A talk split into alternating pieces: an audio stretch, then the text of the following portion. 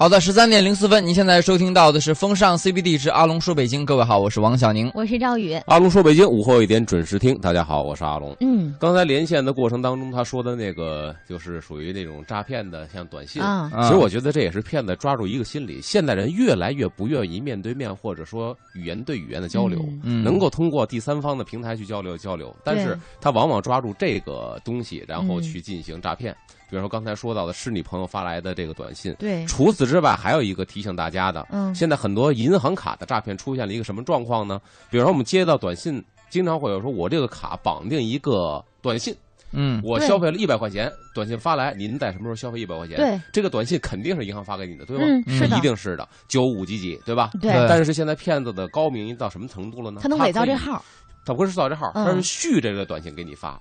上条短信是王小宁同志，您在国贸消费了五百块钱，嗯、在几点几点，这是银行给你发的。是的，对。下条跟着顶着出来的，你以为是一条短信里的，肯定是银行的，但是这一条可就是骗子发的，它能侵入到你正常的那个真正的银行短信的那个序号里边。哇！所以人觉得这是一溜发下来的，但是一串肯定都是真的，错，这一串里可能会有假的，所以大家一定要注意。那么银行方面也提醒说什么假的呢？比方说，点击什么链接，嗯啊，进入某网站，嗯，然后索取你的个人信息，你就要注意了。嗯，那么这个最好是你自己再退出来，嗯，登录他的官网，或者直接给他的官方的电话去确认，回过去确认。嗯、所以这现在也是非常的防不胜防的，包括电话给你打过来的电话号码是幺幺零，嗯，假的，嗯、哦，同志们有假的，反正现在就挂掉，再拨过去，哎，对。所以说，现在的这个骗子的手段真的是防不胜防，还是要让大家提醒。嗯、所以提醒大家一定要长个心眼儿。是的，嗯、哎，那么今天呢，我们今天不说诈骗，对，咱们今天说的什么呢？今天说的是北京周边去逛逛。好，说说离北京特别近的那种地方，嗯，抬腿就能到，而且呢还有很多历史、人文、名胜古迹的地方、嗯、啊。一说这个地名儿，咱今天说的所有地名儿，大家肯定说哦，太知道了，嗯，甚至估计八九十的人都去过这个地方，嗯。嗯，呃，咱从近的开始说，好嘞，对吧？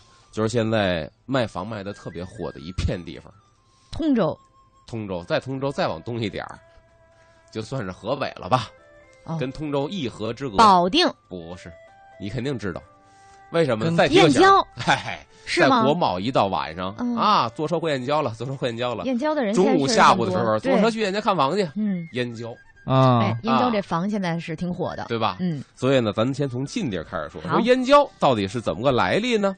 说燕郊镇，好啊，以前叫镇，是在北京东边，和通州呢是一河之隔。嗯，要说这个名字呢，说是春秋战国时期，地处在哪儿呢？就是当时齐楚燕韩赵魏秦嘛，嗯、就是燕国的郊区，嗯，所以得名叫燕郊。嗯、那么就是说，春秋战国时期就已经出现了这个名字，嗯啊，历史上呢也有典故，说这地方呢素有天子脚下御驾行宫的这个称呼，嗯，说这个在春秋战国时期呢，这个燕和齐两国，齐在山东，燕是咱们，两国联盟，嗯，两国联盟呢，这两国交好，君王之间互相呢就有一些会晤，一些个交往。嗯，开会，哎，有一次这个齐国的君主呢，就来到了咱们北京，嗯、就是燕国，嗯，来会晤来了，嗯，会晤完之后呢，这个燕国的君主呢，为了表示我对你的尊重，嗯、或者咱们互相交好，就一路就送送送送送，啊、这就一直送到了现在的燕郊哦。然后齐国的国主说：“您别再送了，您再送就出了国了。嗯”嗯，说无所谓，我方才到了燕国的郊区，嗯，或者是燕国的郊外，嗯、打这儿起说。有了燕郊这个称呼，哦、啊，就是燕国的郊区，郊区哦，这么来的。其实非常解释起来非常的直白，对吧？嗯。所以那个两个这个国王呢，为了纪念这个事情，嗯、说就取名叫燕郊。嗯，这是第一种说法，嗯、是比较久远的春秋战国时期。嗯、第二种说法呢，相传在辽代说有这个李王张赵这四个姓氏，嗯、这四个姓氏的人呢，在燕郊这干嘛呀？这有很多码头，嗯，从通州这不是大运河吗？嗯，过来，在这儿装船卸货，嗯，当这个行李工，嗯，以此为生。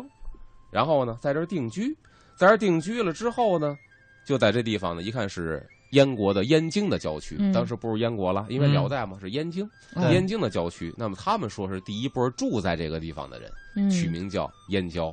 所以说现在住在燕郊的啊，李王张赵。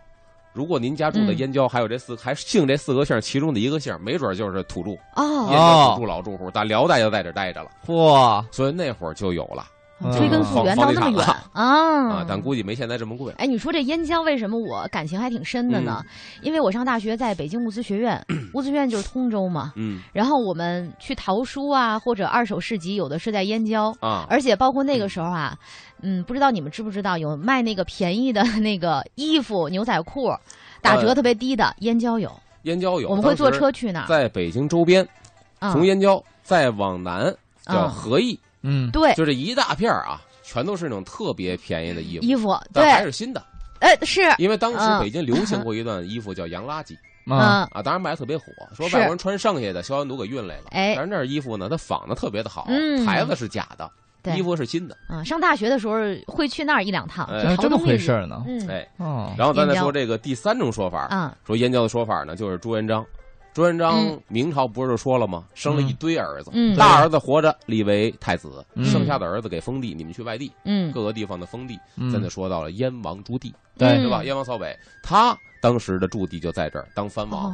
那么这个地方呢是燕京，所以这个燕郊呢就是当年燕王朱棣镇守燕京的郊外，所以叫燕郊。等于这个燕郊呢有四种说法，从春秋到辽代到明代。对，历史是不一样的，跨度不一样，但是你看它的成因都是一样的，都是燕的郊区，所以叫燕郊。哦，哎，回事，这是燕郊。然后下边呢，咱们再往那边稍微挪动挪动呢，好，到哪儿了？到河北省香河县，香河肉饼，香河家具，香河家具，香河天下第一城，中信国安第一城啊，三大标配，对吧？对。先说这香河，它的名字的由来，二位猜猜？那你要是按燕郊、燕国的郊区这么说的话，香河肯定是说这河比较风景比较漂亮，或者它的气息比较宜人。哎，小宁，你觉得呢？你赞同？觉得燕京八景当中有这个叫做香山晴雪吗？西山晴雪，西山晴雪，对啊。然后呢，是不是这条河跟这个山有什么关系？所以也用了个香字呢？但是我觉得它这个位置上没关系，但是名字上其实有一些联系。香山有一种说法，就是因为。在它这个秋天的时候，嗯、满山的这个花海开了之后，这山确实有一种清香之气，嗯，谓之香山。香河其实就是根据它的嗅觉。哦，猜对喽！啊，哎，香河呢是东南方向，嗯，素有这个京畿明珠的美誉。说什么时候？说这个辽太宗，嗯，辽太宗呢在这个地方设了一个郡，叫舒阳郡，嗯，他说这个当时啊，城南滨水，就是这个地方有一个河叫滨水，嗯、叫。居绝微香，就是拿手捧起一盆水来一闻，这个水呀微香，有一点一丝丝的香气，所以呢，故名叫香河，这就叫香河了。后边还有呢，说这个燕王当时朱棣也镇守这个燕京的时候，在此啊，他想建都，这倒是一个史实，就是当时燕王夺了皇位之后，他刚开始想建都的地方不是现在的北京城，嗯，而是河北香河。而且还让这个当时的这个这个这个军事参谋啊，包括这个这个他辅佐大臣们在那去去测绘去了，画图纸勘探去了。但是因为他那个地方呢，实在是面积有限，嗯，最后把这个城池挪到了现在的北京，嗯，定了北京。所以他第一个看的是香河。香河。那么当时呢，他说他去视察香河这个地方的时候，时值六月，那就是现在。嗯。那么那会儿六月呢，比现在晚点，算是七月初六月底。当时这个舒阳四面小河环绕，他说水里边长了什么了呢？嗯，荷叶灵柩，嗯，荷叶荷花灵柩，满河水面上全开的是这个。然后燕王朱棣一闻，哎呀，香气袭人，嗯，所以赞不绝口，说此处真乃香河也。嗯，不愧名为香河呀。对，所以说这一下也就确定了，这地方就是因为河特别的香。嗯，然后现在去香河啊，一个天下第一城。所以说现在修天下第一城呢，也不是说没有根据的。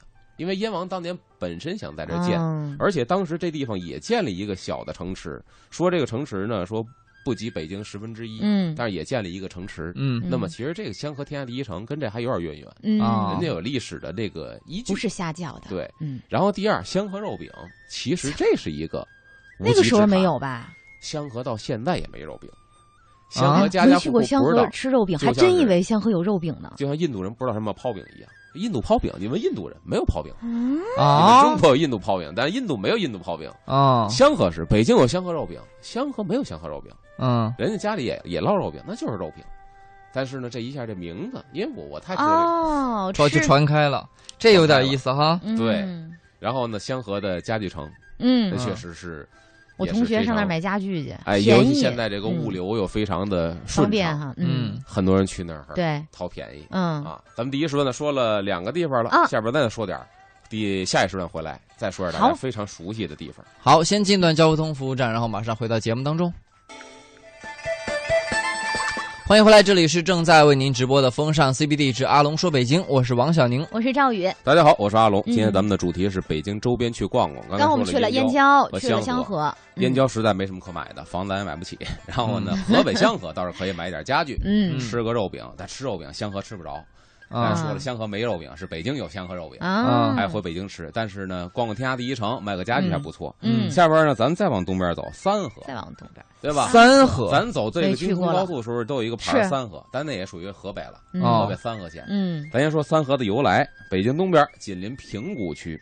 说这个大明一统制里边，包括日辖九文考呢，说这个地方是以地近七度，包丘居河，嗯，三水而得名。那说白了，三河三条那就是挨着三条河，嗯，所以而得名的。嗯，那么三条河到底是哪三条河？嗯、历史上几个时期都有争议。嗯，但是咱们总结一点，三条河的名字有争议，但是呢，三河因为三条河得名，嗯，这个事儿没有争议。哎、嗯，说到这个，我想起来，就是在广东省哈，有一个地地方的名字叫三水。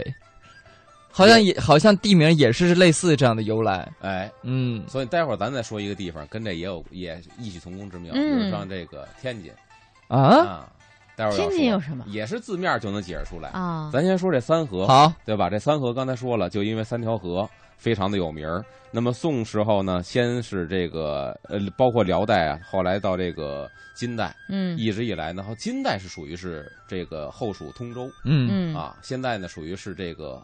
河北三河，嗯，因为这个北京跟河北啊，其实历史上就分不开。嗯，我记得是八几年通州是归北京了，是八十年代之前通州是河北的，对，哦，包括再往前北京都是河北的，北京都是河北的版图里边的，在历史上是吧？哎，所以你知道大学同学，我们宿舍有一个叫刘芳的小芳，他每次他一说西单吧，我们上西单逛街，他说，哎。走，咱们明儿去北京。我说你是北京人，什么叫明儿去北京啊？他在他的定义当中，觉得自己是河北人。呃、现在的平谷啊、怀柔啊，嗯、很多的这个村里边的这个农民都说还都去北京。嗯，他们说上上北京，还没、嗯、对，没把自己归到北京人这个位置当中。这有历史原因，嗯，因为历史上确实。它算河北，属过河北，属过河北。然后三河特有名的现在是什么呢？嗯，没什么了，但历史上有，一直流行到现在。有过什么？也有，就是文玩。哦，三河的什么文玩好呢？三河的葫芦特别好。哦，天然葫芦吗？呃，是养蝈蝈、养蛐蛐啊，泛制的葫芦。泛制葫芦在历史上清代叫三河流，现在在古玩市场说这三河流的葫芦，如果是真的，嗯，价值不菲。哦，因为呢，本身泛制这个葫芦的人姓刘，嗯，家住三河，叫三河刘。啊，以他的姓氏为他的商标。他的葫芦一是自己种，皮质也特别好。嗯，第二一个是自己泛制的工艺。就是瓦木扣上，因为咱看的养蛐蛐的葫芦啊，都是小墩儿，能搁在桌子上立住了，对，都是套模出来的，对，泛制的葫芦，嗯，所以三河流的葫芦当时在皇上家也备受宠爱，它是专门景德镇的瓷器是给皇上家供的，嗯，这三河流也给皇上家，了不得，皇帝想想蛐蛐，我我还专门看到过，就是那个养蛐蛐那个葫芦哈，他不是还把那口给切了吗？对，然后套切平了，切平了以后套一个那个口，通风的。圈口对，那个说是要粘上的，呃，都拿乳胶粘，乳胶一粘，然后呢，拿那个橡皮筋儿一绷，说绷大概十几个小时，十个小时一天，可以，然后再给它取下来，把旁边的乳胶都剃干净。对，以前是讲究什么呢？以前不像什么动物保护主义那么像现在，以前的像清朝啊，讲究是象牙的，那是清朝啊，现在都不让使了，现在硬木口，它为什么是乳胶呢？一直是乳胶，因为有时候你这个，比如说。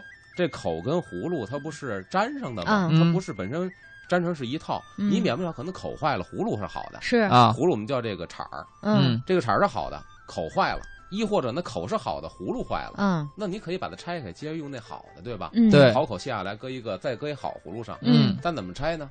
乳胶有一好的特质，拿水泡，对，只要是热水，你给它泡里头，自己就掉了，嗯嗯，但别的胶就不行，五零二就不行，对对对，就毁了，所以一定拿乳胶粘啊。三河流的葫芦不花。不花、嗯、就是它特色是什么呢？素母。这葫芦就是上边没有花、嗯、有的模它是什么呀？这模上抠出人物来，它扣上、嗯、这葫芦一长，不就长出那个人物造型或者花纹了吗、嗯、三河流不用这个，很少、嗯、它都是素母，就是光光溜溜的一葫芦、哦、但盘出来颜色极其的漂亮，色泽好、嗯、色泽好，皮质好，嗯，这是皇上家特供的。嗯，这说的三河，从三河出来、嗯、咱们下边说的还有一个很重要的天津，天津，嗯，天津怎么这这名字怎么就是有？从字面解释，你想想怎么天上天上流天上呃流哈喇子，流哈喇子嘛啊！这个天它下雨了，它它流哈喇子了，它闻见了香和肉饼的香味儿。也比如说这个金确实啊，在中医里边金也是哈喇子的意思，金啊，嗯，你说老天爷流哈喇子了，对，闻见那个香和肉饼的香味儿，然后流哈喇子的掉到这个地方，然后。呃，一个石头上有这么一个印儿，所以就把这个叫天津石啊，叫天津。嗯、这倒挺奇葩的、嗯。会不会这个金在古代的时候不是这个津津有味的金，就是这个金，也是这个金？对，嗯，天津金是金有码头的意思吗？哎，除了有哈喇子的意思，在中医里边金还有你刚才说的码头、渡口啊，渡口。对，嗯、行啊，也叫金。古汉语文字、啊，古汉语文哎嘚瑟上了。如果说是渡口的意思呢，嗯、那天津怎么解释呢？啊、那就是渡口了嘛，原来是一个渡口。对，那天呢？啊天啊，天子脚下吗？天子脚下，跟天子沾边了，跟天子沾边了，就专门是皇上坐船在这儿、哎、登船的地方。到底哪个皇上呢？来，咱们下边详细的介绍一下。嗯，说天津呢，北京东南方向。哎，嗯、得名呢，嗯，和明代靖难之变有关系。嗯，就是跟朱棣夺位朱允炆，嗯，跟这个有关系。说明代开国皇帝朱元璋去世以后呢，传位传给了朱允炆。嗯，后来呢，镇守燕京的这个燕王朱棣，为了夺这个侄子朱允炆的这个皇位，发动了靖难之变，嗯、对吧？靖难之役呢，建文元年，朱棣率军南下，从天津三岔口渡河，袭取沧州，从天津这儿啪打到沧州，三年之后就有打沧州，这一路就攻陷南京，就夺了皇位，登上天子宝座。嗯，那么呢，这个时候呢，就把这个地方当年从这儿渡口啊去沧州地方视为了风水宝地。嗯，因为出师很很顺利啊，对，夺下皇位了，所以呢，让群臣献名。你们大家想想，这地儿叫什么合适？大家给起名啊，原来不叫天津，对。嗯、有一大臣提议说叫天津，什么意思呢？说天子渡津之地。嗯，然后朱棣连声说好，好，就把这地方叫天津了。嗯哦、然后迁都北京之后呢，天津作为一个渡口，又是北京的一个，算是一个大门，嗯嗯，算是一个防卫的一个地方。嗯，那么天津呢，又加了一个字叫天津卫。嗯，卫呢就属于保卫、拱卫京城的。哦，是这个意思，老天津卫。嗯，那说到天津，好玩的多了，对吧？呃、是，嗯，九河下哨，天津卫。三道浮桥，两道关，就是天津人说。咱北京人说、嗯、九门八点一口钟，嗯，对、哎，这都是说北京说北京人那也有顺口溜啊、哦。九河下哨天津卫，其实真正的应该是五河下哨，嗯、但是九呢什么意思啊？给大家一形容，大伙知道了。天津、啊、海河都知道，海河注入渤海、嗯，对。但天津呢，形象的说，像一个大蒲扇一样，蒲扇都是文理的吧？对、嗯，那文理都归到那个蒲扇把上吧？对、嗯，蒲扇把就是海河。嗯、那铺上的那个金的那个纹理啊，就是各个河道啊、哦，最后夸汇总到海河，夸注入到这个渤海。渤海嗯、那天津在哪儿呢？天津就是蒲扇坝上啊、哦，因为它是海河上边，再往上走就是支流，就是冲击平原的入海口。嗯、所以说呢，以前说是五个河，但是说这地方因为这个，你要算是支流，那不计其数，嗯、九是阳极数字，所以九河下哨天津卫。啊、哦，就很多条河道、嗯，哎，到天津汇到海河，入到渤海，嗯，所以这是天津它特有的地理位置，嗯，和它的地理特性，就造成天津的全是斜街，哎、啊，真是这样，没有东南西北，真是这样，嗯、怎么走？你前面往左，往左，嗯，左拐完往右，右往直走，还真是这么直道的、嗯，它全都没有这个东南西北，嗯，到天津咱能干嘛呢？嗯，呃、听相声太多了，好，咱一个一个说，听相声，嗯，天津的相声跟北京相声不一样。不一样是吧？包括天津演员跟北京也不一样，是吧？我听过特色在哪里呢？比如说，咱都认识的，嗯，孟凡贵先生的师傅，嗯，哎，高英培先生，嗯嗯，二他妈妈快拿大木盆来，这是典型的天津相声，嗯，上台就特别火爆，对，卖力气，嗯，真玩命那个。对，到天津的相声园子里边，第一是观众都会听相声，哎，嗯，观众比你都是专业的，嗯，哎，他他能把那背下来，哎，他上去好像都能说，有的观众，对，嗯，所以呢，很多演员呢不敢去天津演，是天津的观众啊不留情面，嗯，教哄你教到好，嗯，北京的观众不会，多少留点面子，对，嗯，我出去撒包尿我不听了，我回来再说，他不会。然后呢，他妈喜欢就是卖力气，嗯，好啊，怎么卖力气啊？脑门见了水儿了，见了水儿就是脑门都出了汗了，嗯，这是天津的相声，但确实也根儿，嗯啊，确实也根儿是。然后那小相声园子里边，哎呦喂，为什么要去园子听相声？互动，哦，对。一个好的相声演员敢于下园子说相声，为什么？他得给你刨了。嗯，你说你要抖包袱，给你刨了怎么办？哦，这个时候你怎么接？应变，顶顶着劲儿刨包袱了，是吧？啪给你刨了，对。所以你看他互动，可有意思了。哦，在这儿呢，好玩的。对，啪，你说什么什么？这谜底是什么？你知道吗？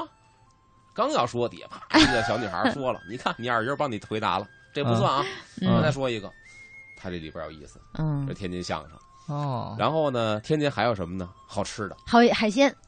天津海鲜比北京确实便宜。嗯嗯，离北京别看不远，坐车四十分钟到了。对，吃海鲜便宜。还有麻花，天津的麻花。嗯，说吃吧，对吧？天津麻花桂发祥的，麻花确实酥脆。嗯，对，哎，而且现在呢，也是照顾到很多游客的便携装。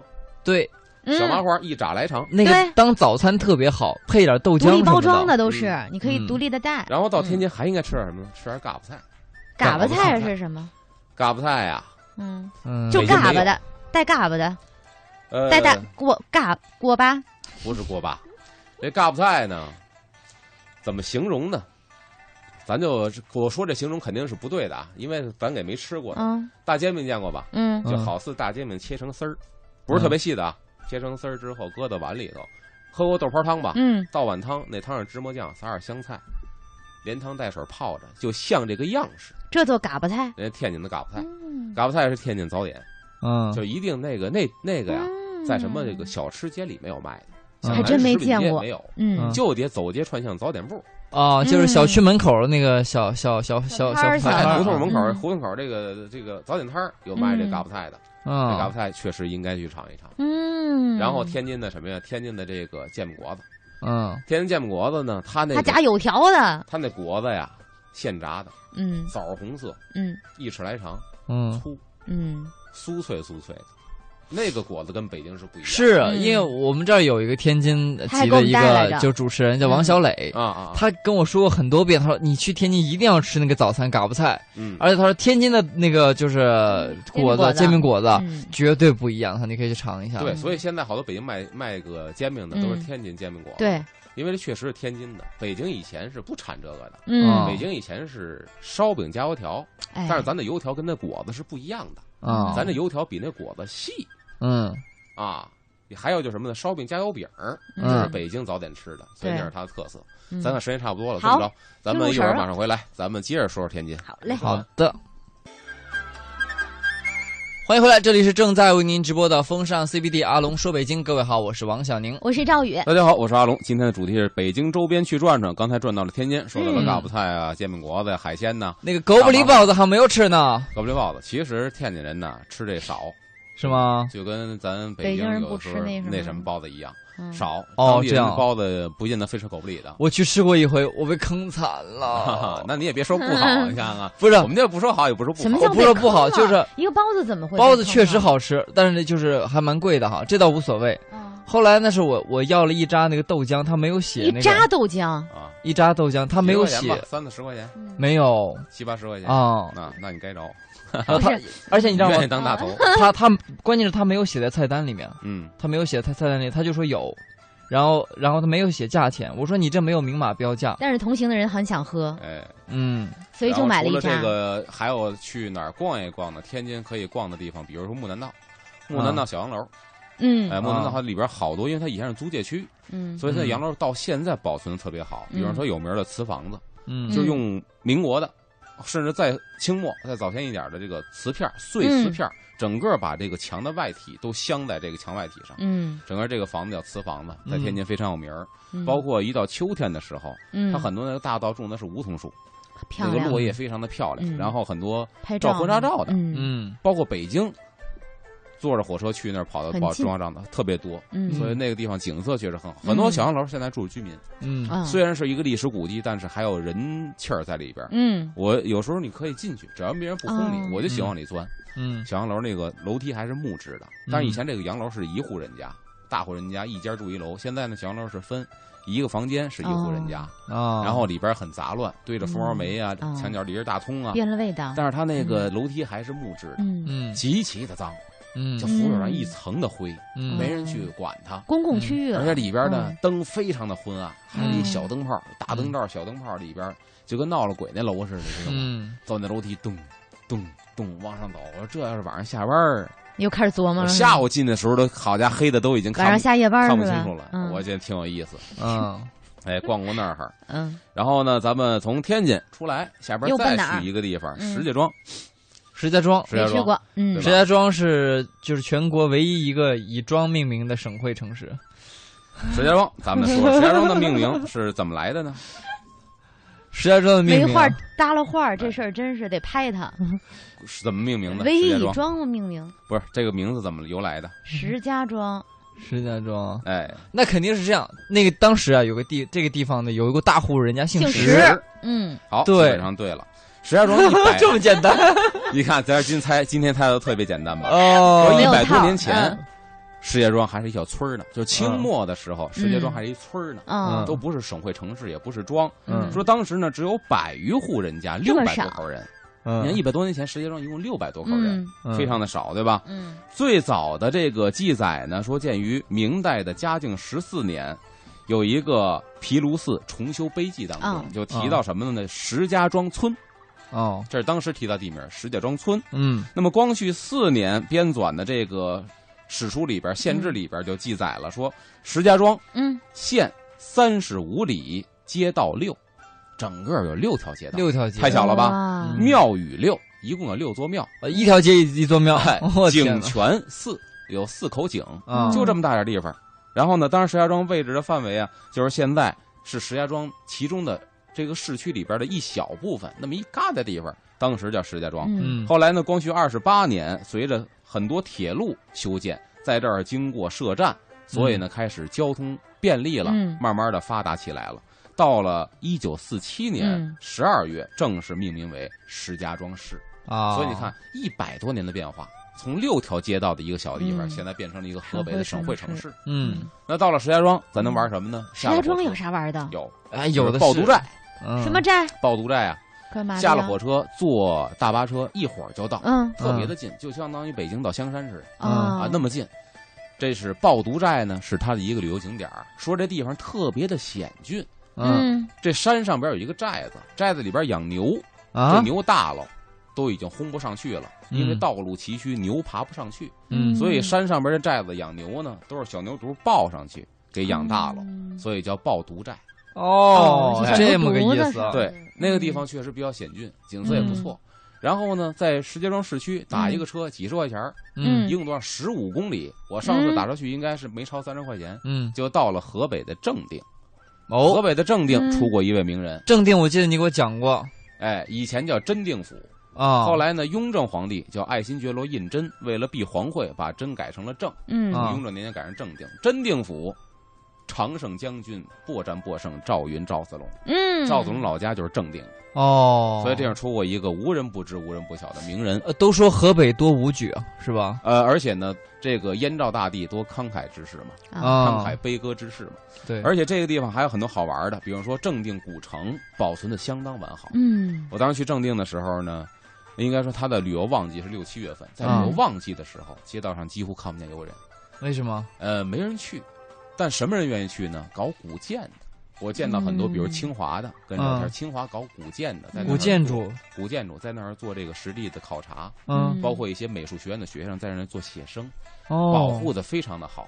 正定古城有正定四塔，在南城墙一看，整个正定古城这一圈儿才十几公里啊，嗯，啊，很小的一个城，但是城里边呢，四座古塔在四个角，嗯，正定寺。哎呦，那值得去看一看！你说的我都心动了。哎，正定有一个非常有名的寺叫隆兴寺，嗯，隆兴寺是隋唐时期建筑的寺院，哇，到现在呢保存了大量的辽宋代建筑，哇，里边有两个起码值得一看的，一个是明代塑的一个彩塑国音，嗯、大雄宝殿后的彩塑国音，嗯，嗯那是一个非常有名的一个古古文物。嗯，鲁迅先生就特别喜欢这个东西，嗯、所以鲁迅先生把它拍成照片，常年自己书桌上摆了一个镜画，嗯、里边就是正定隆兴寺那个彩塑观音。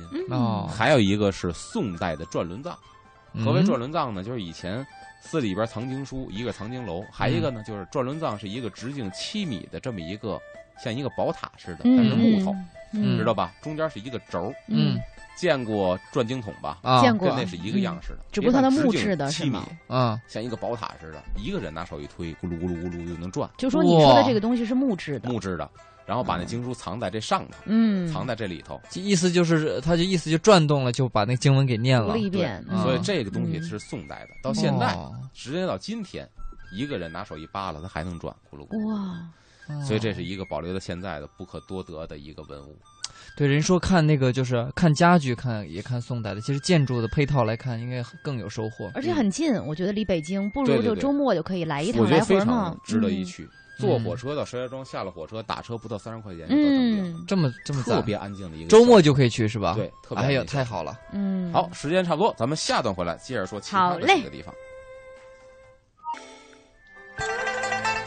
好的，欢迎回来，这里是正在为您直播的风尚 C B D 之阿龙说北京，我是王小宁，我是赵宇，大家好，我是阿龙。嗯、下边咱们去的地方呢是保定。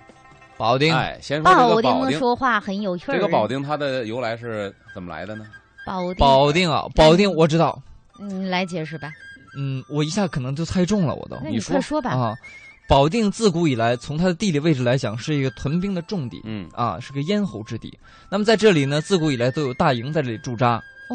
那么呢，就是一个是保保卫嘛，保卫一个是要安定嘛，目的是安定，叫保卫安定，就是要保定。嗯、咱们看啊，弘治年间，这个《保定郡志》里边记载说，燕昭王。曾于今保定城东五里建广养城，为放牧战马之寓。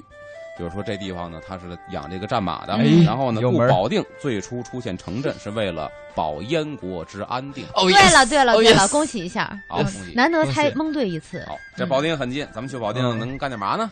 保定能参观军营。保定现在最火的，保定的驴油火烧啊！哦，对对对，保定驴油火在北京开的都是。但是呢，保定驴火跟北京的还不一样，为什么？我在保定吃的好多长条火烧，嗯，跟那大火烧呗，北京那种大牛牛牛舌火烧啊。然后，反正就是跟这儿吧，稍微有点区别，嗯啊，到保定可以尝一尝。但是呢，其实驴火并不是保定的一个名片，嗯，保定真正的名片呢叫保定有三宝：铁球、面酱、春不老。什么什么什么？等一下，历史上有的铁铁球、面酱、春不老。铁球、面酱、春不老、春不老，对，都是什么东西啊？你看铁球呢，就是健身用的柔的铁球，哦、这是保定的。嗯，这保定铁球呢，它有演变，以前是铁球，嗯、后来慢慢演变呢，它里边是空心儿的，里边包了一小球，所以它揉起来呢，咣当咣当响。响，可能里面还有弹簧，对，嗡嗡嗡嗡那个声。这个保定铁球呢是分公母，弹簧是肯定没有。什么？铁球都分公母啊？这一对铁球啊，这不俩吗？这两口子必须揉两口子，一个公一个母，怎么摇那声是不一样？嗯，哎，俩铁球这真不知道哎，快说说啊！这你得怎么听声啊？你大概形容一下。你自己晃去听去，就是一个脆点，一个闷点。闷的是男的啊，脆的是女的。脆的，你看就跟这个人都一样，男的的声就低沉，女的声就亮，知道吧？这个保定铁球呢，一般人揉俩，但是保定呢，你会在那健身广场看很多老头啊，或者说老大妈，嗯，人家玩的特别的绝，揉宝塔，铁球宝塔，这一手能揉十几个，就录啊，哗录完了，底下这么几个，上面越来越少，到上面最上面是一个。这宝塔我见过最牛的呀，大概有一尺来高，就别说揉啊，这这这堆铁球搁口袋里你提了都费劲，嗯，就那个沉的那重量啊。但是一老爷子俩手一手揉一宝塔，他得落好了，别人帮他落，哗揉着不带掉的。不是这宝塔这球跟球之间是粘好了，什么都没有。比如说底下五个球，上边四个球，这个球呢握在俩球中间，它不掉，不掉，哎，那绝了！而且一转的话呢，全转呢，底下转呢，上边它也转呢，哦、到上边一个球它也转，嗯、这太绝了！所以这是当时当地玩这个铁球。面酱呢，嗯、面酱就是甜面酱，北京也有六必居是拿馒头熬出来的甜面酱，嗯嗯、但是呢，当地甜面酱做的味道是一绝，嗯、包括呢这个当地做菜、嗯、少不了的一样调味品就是甜面酱，嗯，所以蓟菜一大特点。就是放甜面酱，哦，又上色又提味儿。嗯，然后呢，春不老呢，其实就是咱们北京说的雪里红。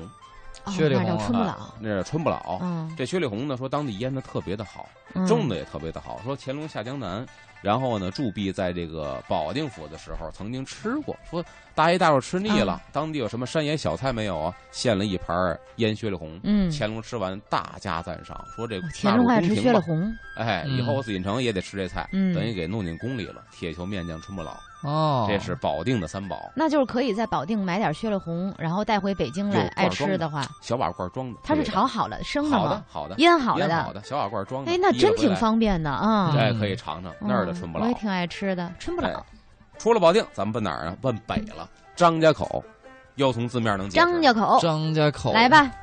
张家口就是那个那那儿啊，它是张家。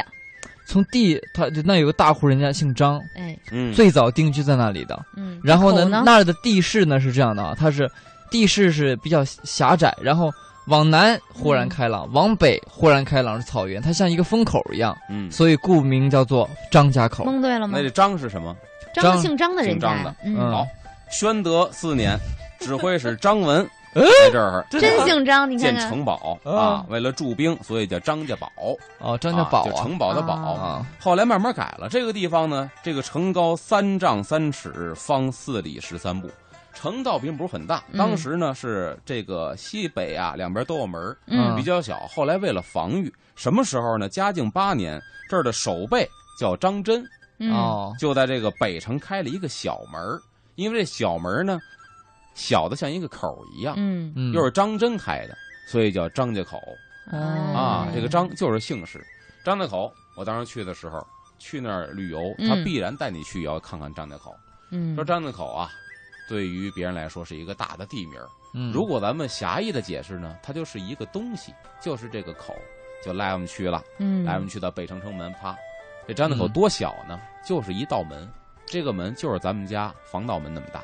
开了门就是那边，进了门就是张家口，这就叫张家口。哎，开了门就口外了，就是一个。我真的一直认为张家口是一个特好的旅游景点，也是旅游景点。但是张家口那就看那门去了，是吗？对，张家口那口在哪儿呢？就是这一扇门，就是那个口，到现在还留着呢。嗯，到张家口呢，一个是它挨近草原嘛，当地也是吃烤全羊，哦，这还不错。嗯，但是当地卖的最火的呢，也就是口蘑。嗯，口蘑出自张家口啊。口蘑以前呢，你是说蘑菇吗？蘑菇啊，嗯，这个蘑菇提鲜不得了，知道吧？特好吃。口蘑熬汤，嗯，这是高汤。口蘑熬汤，神仙都得倒啊！我跟你说，真的。这口蘑呢，跟咱们现在这蘑菇不一样，它那盖儿是白的，哦，咱这蘑菇盖儿是黑的，菌盖儿是黑的，对吧？那个底下那个挺是白的，对。但那个张家口的口蘑呢，那个菌盖儿也是白的。哎呀，哎，可以买点这个口蘑回来。此物因为天上有啊，嗯嗯。然后除了张家口呢，嗯、下边咱们再紧接着说一个，就是唐山。嗯，哎，这唐山呢，相传是后唐的这个李思源屯兵，嗯、哎，又有这个后唐的一个将军埋在这个地方，嗯、所以得名叫唐山。嗯，啊，咱们简单说一下，唐山最有名的是什么？嗯、现在是没什么可玩的。嗯，但是以前我们小时候都应该知道唐陶。嗯，所有的机关单位，包括家里边刚搬楼房的，谁家使的洗手池子，使的茅房的茅坑、马桶，不是唐陶的呢？啊，哎，那地方出的陶瓷特别。唐山出。对，今天也是感谢阿龙哈，带我们北京周边转了一圈。嗯嗯，然后其实这些地儿都挺方便我们去的，都是围着北京周边，然后都不太远。像阿龙说的，可能费用也不高啊，然后距离也不远，周末的时候完全一个来回来得及。对，看看。看今天时间呢，这个风尚 C B D 节目差不多了哈，周末咱们正定见吧。稍后的时间我们交给律动工体北了。好的，嗯。